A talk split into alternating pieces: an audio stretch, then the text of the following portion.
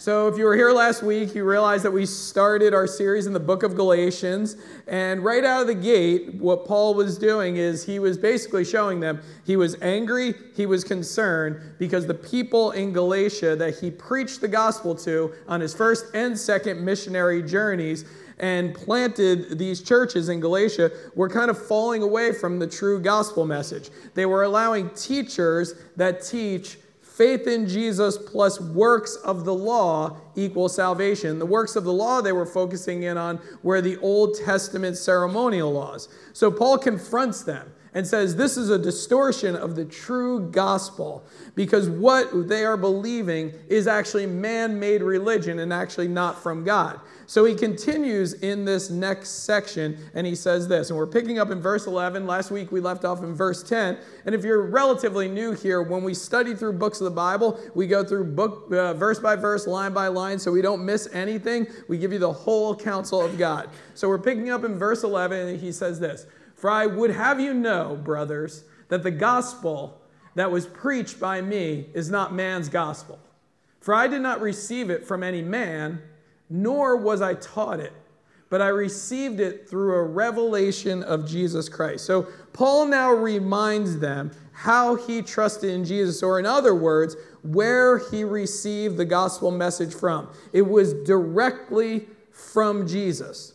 So, why does Paul feel the need to say this? Well, it seems like I think there's at least three reasons he kind of packages it like this, and he wants to tell them a few things. So, the three reasons the first is this he wants to prove that it was Jesus that changed him. Picking up in verse 13, it says this For you have heard of my former life in Judaism, how I persecuted the church of God violently and tried to destroy it.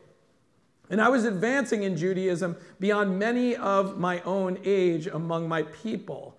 So extremely zealous was I for the traditions of my fathers. So now what Paul is doing is, is basically saying, Jesus is the one who showed up. Jesus is the one who changed me. This is what Paul was like before Jesus. Now, most of you probably have heard of Paul's, uh, you know, encounter with Christ. But what Paul's life was under the name of Saul, what he was like before he trusted in Christ. And he was violently opposed to the cause of Christ. He was trying to wipe out Christianity. And most would agree that it would be a tall order to go up and tell a person like that about Jesus. Let me kind of paint a picture. It's like somebody that's so anti Christian, but so involved in whatever faith they're in. And it would be like you going up to them and be like, hey, um, I'm a Christian and I, I want to tell you about Jesus. You might be a little afraid, right? Because this guy's violent. But not only that, he's so involved in the faith that he believes in. So uh, just your average Christian is probably not even going to approach that person or would not be very successful. Now let's turn the tables a little bit. A lot of you are pretty stable in your faith. You know exactly what you believe. And let's say somebody from a different religion, a different faith, comes up to you and says, Hey, I want to tell you about my faith, you're probably going to be like, I'm pretty settled, right? I'm, I know Jesus, I'm pretty settled. Like, I'll hear you out, but I'm not entertaining this. So, Paul had a radical experience with Jesus. He was a highly educated person in Judaism. Not only that, he was very passionate about what he believed to be true. So, it was only really a special visit from Jesus that was going to change Paul. Jesus made that visit to Paul in Acts chapter 9. Some of you that were here when we studied through the book of Acts realize that. Jesus showed up when Paul was on his way to Damascus to persecute Christians. Now, for you and I, maybe you have a radical change story. Your personal testimony of how Jesus changed you can be very powerful when you're talking to others about the Lord. It can be very useful to inspire them because when people see a change in us, they start to realize that something that they might have thought was impossible is actually possible. For those of you that that trusted in Christ later in life, you may be examples of radical change. This gets the attention of other people. Other people might want to know, like, what happened? Why did you change? Like, what, what was, what was, what were the events leading up to you changing? You were such a different person. You didn't talk like that. You didn't think like that. You were such a different person. And through your testimony, you might have great opportunities to share the gospel with other people.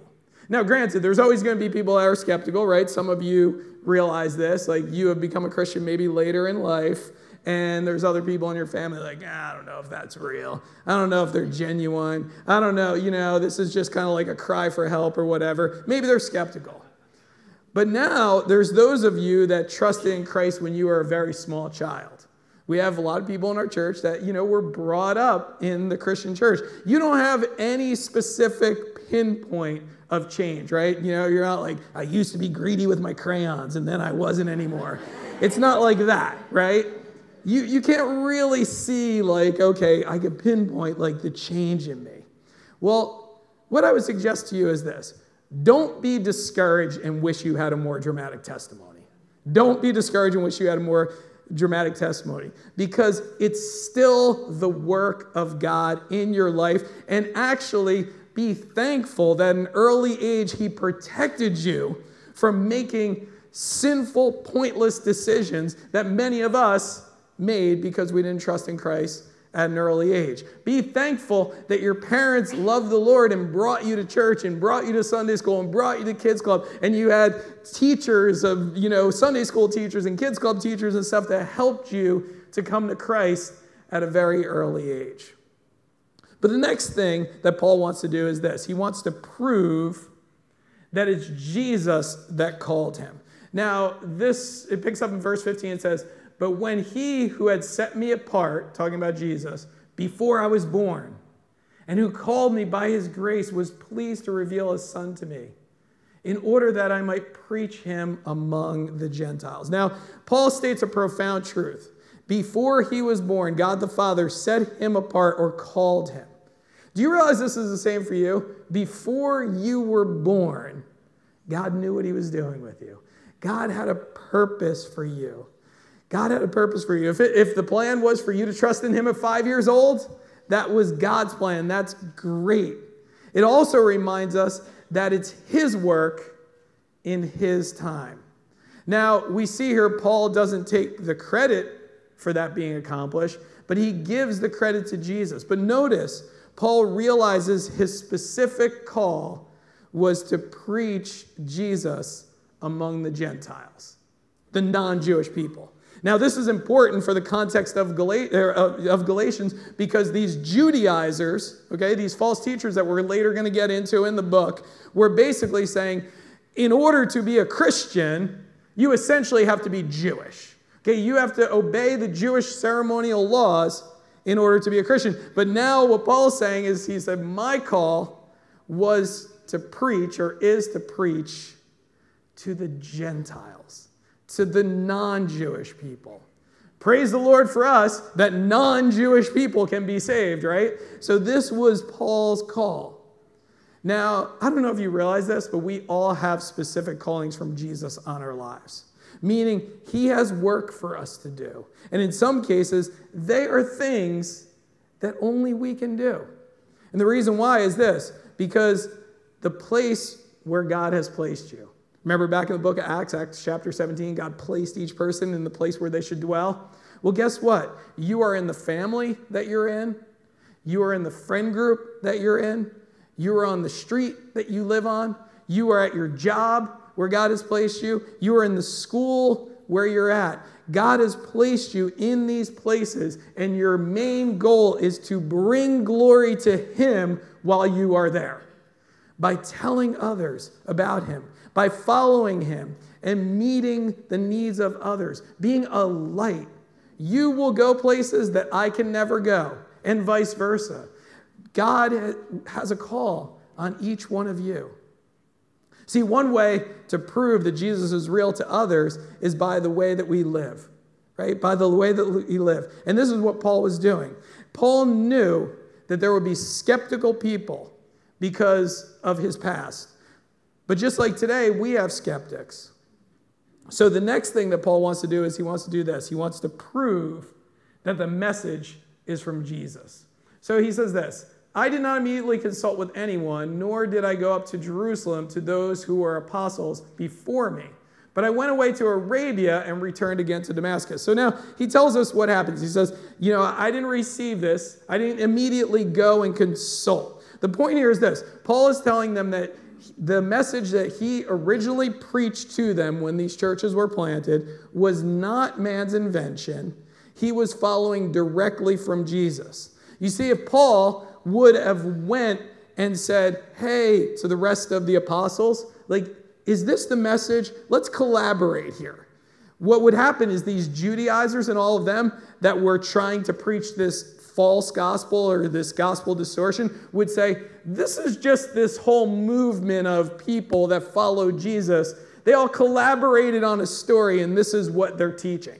But Paul's saying, No, the message I received actually is from Christ. And guess what? The message they received is from Christ. And when you do collaborate, it's the same message, but I didn't get it from them. So you see what Paul's doing here? See, Paul went, if we, he went to compare those notes, people would be skeptical of him. So he says, here's what he did. He, he, he, he said, they were apostles before me. I went away to Arabia and returned again to Damascus. So he said, I didn't even go and talk with them. This brings a sense of validation to the message. This is why it's so important for each of you to be in God's word so that you know what Jesus said.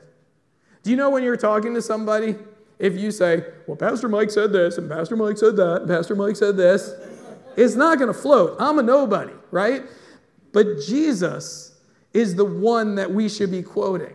So we say, Jesus said this, His word says this. Of course, Christian pastors and leaders and authors and, and theologians stuff help us understand things better, but we go right to the word. See, remember, the original 12 apostles got to spend three years following Jesus. What an amazing call they had, right? Three years following our Lord.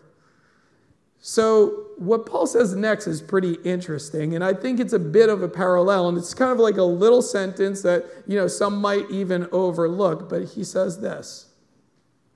Then, after three years, I went up to Jerusalem to visit Cephas, and that's Peter and remained with him 15 days. But I saw no one of the other apostles except James, the Lord's brother.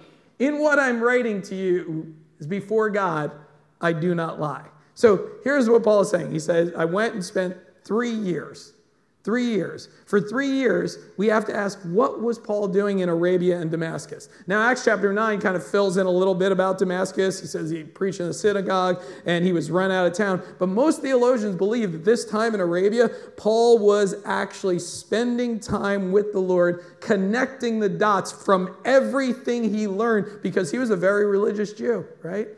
But I can only imagine during that time, all these things that he learned up until that point, he was like, this has been pointing to Jesus the whole time. All the things that we look back at now and say the Old Testament prophecies that point to Jesus. So I can only imagine that Paul was like, there's Jesus.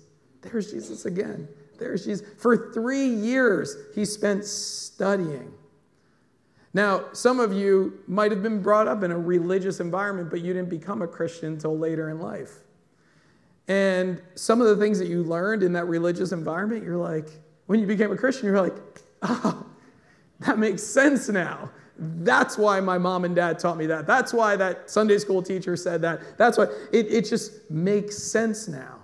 And I think that's kind of what Paul was going through here.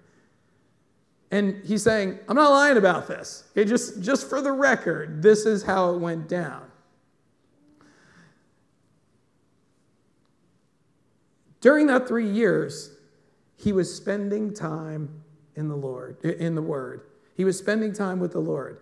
This is why I've been banging this drum, right? For how long? What do I say? Get in the Word. We need to be people that are in the Word. So then Paul eventually went up to Jerusalem, visit Peter and James. And if they were wondering again, I'm not lying, he says. Then he fills them in a bit on his travels and how the believers in Judea had not met him yet. He says this Then I went to the regions of Syria and Cilicia, and I was still unknown to, in person to the churches of Judea that are in Christ. And then he goes on and says, they were only hearing it, they only were hearing it said, He who used to persecute us is now preaching the faith he once tried to destroy, and they glorified God because of me. So now what I want to point out is this is Paul is proving to them this whole thing that I'm telling you, all that preaching that I did to you before, all the church planting that I did on that first and second missionary journey, basically he's saying is this was not for my glory. This is for the glory of God. So Paul followed the call to preach Jesus to these people in Galatia. He did that, people got saved, churches were planted. But the question I want to deal with for our remaining time together is this Why does Paul care so much? Hey, remember, he went there, he did his job, he preached, churches were planted, he left, got word that the churches were kind of getting a little off kilter, getting a little messed up. There were false teachers, you know, but Paul had a lot to do, right? He traveled a lot, obviously. He ministered to a lot of people. Why did he care so much? In other words, what motivated Paul to pick up that pen and write to them after he was already there? And I think that we can narrow it down to three things. And those three things are obedience, love, and truth. Now, let's bring this to 2024, where we live today. Last week, we looked at popular distortions of the gospel message. Some of you were like, yeah, I've seen that, or I've heard about that, or, you know. And then, you know, I said, our church, right, is a gospel centered church. So sometimes when we hear that, we're like, okay, I'm, I'm good, okay? Let's just kind of like just huddle up and not worry about what's going. There's a lot of messed up stuff false teaching, distortions out there. Let's just kind of huddle up. We're right and they're wrong, which is very unpopular to say in our culture, right? But here's the thing the question for us is this why should we care? Or do we have a responsibility to correct false teaching? Do we have a responsibility? I say this we should care, and we do have a responsibility. And we should be motivated by the same things that Paul was motivated by. So let's look at that for a few minutes. First is obedience. Here's what Jesus says He says, Beware of false prophets who come to you in sheep's clothing, but inwardly are ravenous wolves. You will recognize them by their fruits. Part of our obedience in him is being aware that there's false teaching. Now, notice what Jesus said. False prophets, they come to you in sheep's clothing, meaning like they're going to seem nice, okay? Most false teachers are not going to knock on your door and be like, come with us, we're evil, we're crazy, follow us. And you're like, okay. Like, that's not going to happen, okay? They're going to come as seemingly truthful, okay? Seemingly truthful. And they're going to try to deceive. They're going to try to make things nice. They're going to try to draw you in. So Jesus says, Be aware of this. John will later say this Beloved, do not believe every spirit, but test the spirits to see whether they are from God. For many false prophets have gone out into the world. So we're supposed to test the spirits. Well, how do we do this? From the Word. If they're teaching you something that's not found in God's holy Word, then there's going to be a problem. Okay? Might not seem like a problem at first, but there's going to be a problem. If they start to try to add to what God's word says, or we have extra stuff, it's been 2,000 years, there's extra stuff, we're going to give you some of that. You know, sometimes for some of you, you are in the Bible so much, or you've spent so much time of your life studying, that as soon as you hear something, you're like, that's wrong. As soon as you see the title of that book by the Christian author, you're like, this is going to be a mess, okay? This is going to be a problem. Not only does John warn us of it, he actually directs us, and this is where it gets serious. If anyone comes to you and does not bring this teaching, do not receive him into your house or give him any greeting. Forever greets him takes part in his wicked works. Now, this is so important for the church, isn't it? We can't open the door to false teaching and distortions because here's what happens. By doing that, we validate that. And when we validate that, what we do is we confuse people. We confuse people. And guess what? You know where they're going to start to try to confuse people? Or you know where they are starting to try to confuse people? The kids, okay? The next generation. Let's teach them this so that the future changes. And that's what happens. So, should we care? I sure hope we should, right? We should care, and we do have a responsibility. So, the way that we combat this is by solid biblical, gospel centered teaching. Now, the second motivation is love. Psalm 97:10 says, "You who love the Lord hate evil." It's pretty simple, right? If you love the Lord, hate what he hates. God hates sin. God hates false teaching. False teaching is a smack in God's face. He hates it. We should hate it too. False teaching and gospel distortions are evil. They deceive people into never trusting in Jesus. Do you know how a person is saved? By trusting what Jesus has done, admitting, I am a sinner and need a Savior. Jesus is that Savior. He died, He rose from the grave, and He said, All who believe will have eternal life. If somebody teaches you other than that uh, of a way to get to heaven, that deceives that person into actually fully trusting in Jesus, which essentially sends them into eternal separation from God. Do you think that's a good thing? Do you think that's something that God would love? Do you think that's something that we should love? Of course not. But the second is this it's love for people. Now, the scriptures speak a great deal about how we love each other. Christians love one another. There's so much, so many scriptures about how we should bear one another burdens, love one another, take care of one another. Most of us have no problem loving our fellow Christians. They're like our spiritual family, right? But you know what? Jesus shows love to those who don't believe.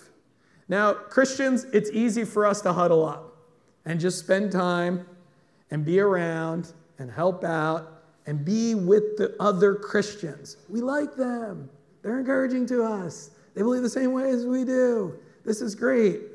But you know what? We have to have a general love and goodwill towards the non believer. God did. Glad He did, because that's us before we believed in Him. For God so loved the world that He gave His only Son, that whoever believes in Him should not perish but have everlasting life. This is the example of Christ loving His enemies. The book of Romans says we were at enmity with God because we did not trust Him, because of our sin. As believers, we need to love unbelievers enough to correct false teaching that they are hearing, no matter where it's coming from. Now, think about Paul. Or Paul? He loves the non Jewish people, the Gentiles that he was called to preach to.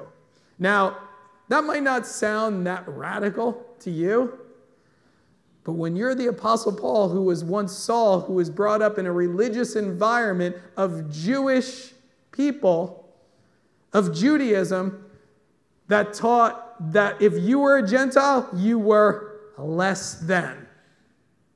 Paul loves the less than people. It's basically if you were brought up in an environment and taught to hate a certain group of people, it would be like you breaking away from that thinking and your upbringing and saying, No, I love them. And that's what Paul was doing. That's what Paul was doing. So there's going to be people in your life that maybe you're just like, can't stand them. I don't want to be around them. Maybe for what they've done, maybe for who they are, maybe for how they live, maybe for what they believe. Well, guess what? You and I have to have a general love for other people, no matter what. Don't buy into the gospel distortion of us against them, because that's another distortion. That keeps Christians from building relationships with people that don't believe like we believe, people that don't do things that we would do or do things against God. And we start to hate them. And that's not how Christians should live. Which brings us to the final thing that we should be motivated by, and that is the truth. God has given us the truth through His Word. We don't have a corner on the truth, okay? The truth is open to everyone, right? It's not like, oh, come to our church and we have the truth. The other churches don't. No, that's not the way it works. The Bible has the truth. And here's what the scriptures say. So Jesus said to, to the Jews who had believed in him, If you abide in my word, you are truly my disciples, and you will know the truth, and the truth will what? Set you free. Set you free. Paul, when he was talking to the, the church in Galatia, he was like, This is the gospel of freedom. We know the truth, and we should care enough for the people around us to experience the freedom that we have in Jesus through salvation in Him. Paul was motivated. He was the reason why he cared is he's like he wanted to get these churches back on track because there's gospel work that needs to be done in that area. And if these Judaizers came in and started to get them off track, they would die as a church. And subsequently, the people in that region would not see the truth, would not hear the truth, would not be set free by the truth. So he wanted them to give glory to God. We should be motivated to do the same thing in our community. Let's pray together. Heavenly Father, we're so thankful for this day. We pray, Lord, for each, each person here that we would be motivated by obedience to you, by love for you and the people around us, and by the fact that the truth that you've given through your word sets us free free from our sin, free from that bondage, and free for eternity to live with you in paradise. We're thankful for that. And I pray all these things in your Son, Jesus' precious name. Amen.